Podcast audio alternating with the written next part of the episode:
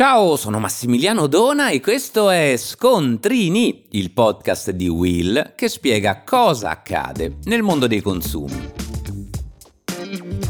Oggi parliamo dei servizi di estetica, molto gettonati al rientro dalle vacanze. Ma è legittimo che quando facciamo una prenotazione ci sia richiesta una caparra per l'eventuale disdetta? La risposta breve è sì, ma soltanto ad alcune condizioni e soprattutto voi lo sapevate che in questo caso scattano anche dei diritti a favore del consumatore? Ipotizziamo di voler acquistare un servizio in un centro estetico. Potrebbe esserci richiesta una caparra, cioè di anticipare una somma o di bloccarla sulla nostra carta di credito per tenere ferma la prenotazione.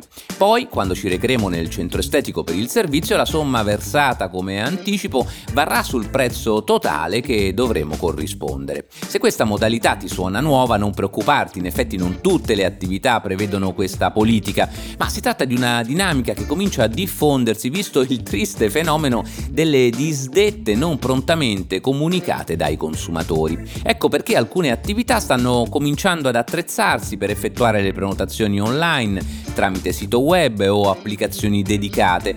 In questo modo, incassando la caparra, in caso di disdetta non comunicata, il centro estetico non perde, diciamo così, completamente l'incasso. Ma come funziona la caparra dal punto di vista delle regole giuridiche?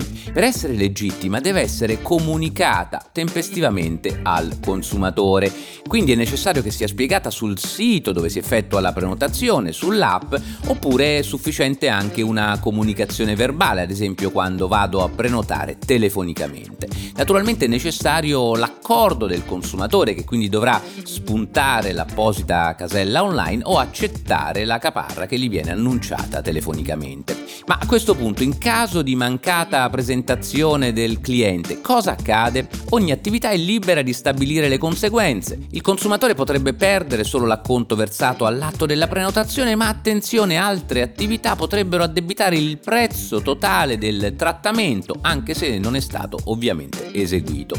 Talvolta l'importo della caparra è fisso oppure può variare a seconda dei tempi con i quali viene comunicata la disdetta, ma la caparra confirmatoria è una forma di tutela anche per il cliente. Infatti se a disdire l'appuntamento fosse il centro estetico o magari il consumatore fosse costretto ad attendere troppo a lungo il proprio turno, nonostante la prenotazione, il centro sarà tenuto a rimborsare al cliente il doppio della caparra. E voi lo sapevate? Per oggi è tutto, ma puoi ascoltare gli altri episodi di Scontrini sulla tua piattaforma di podcast preferita.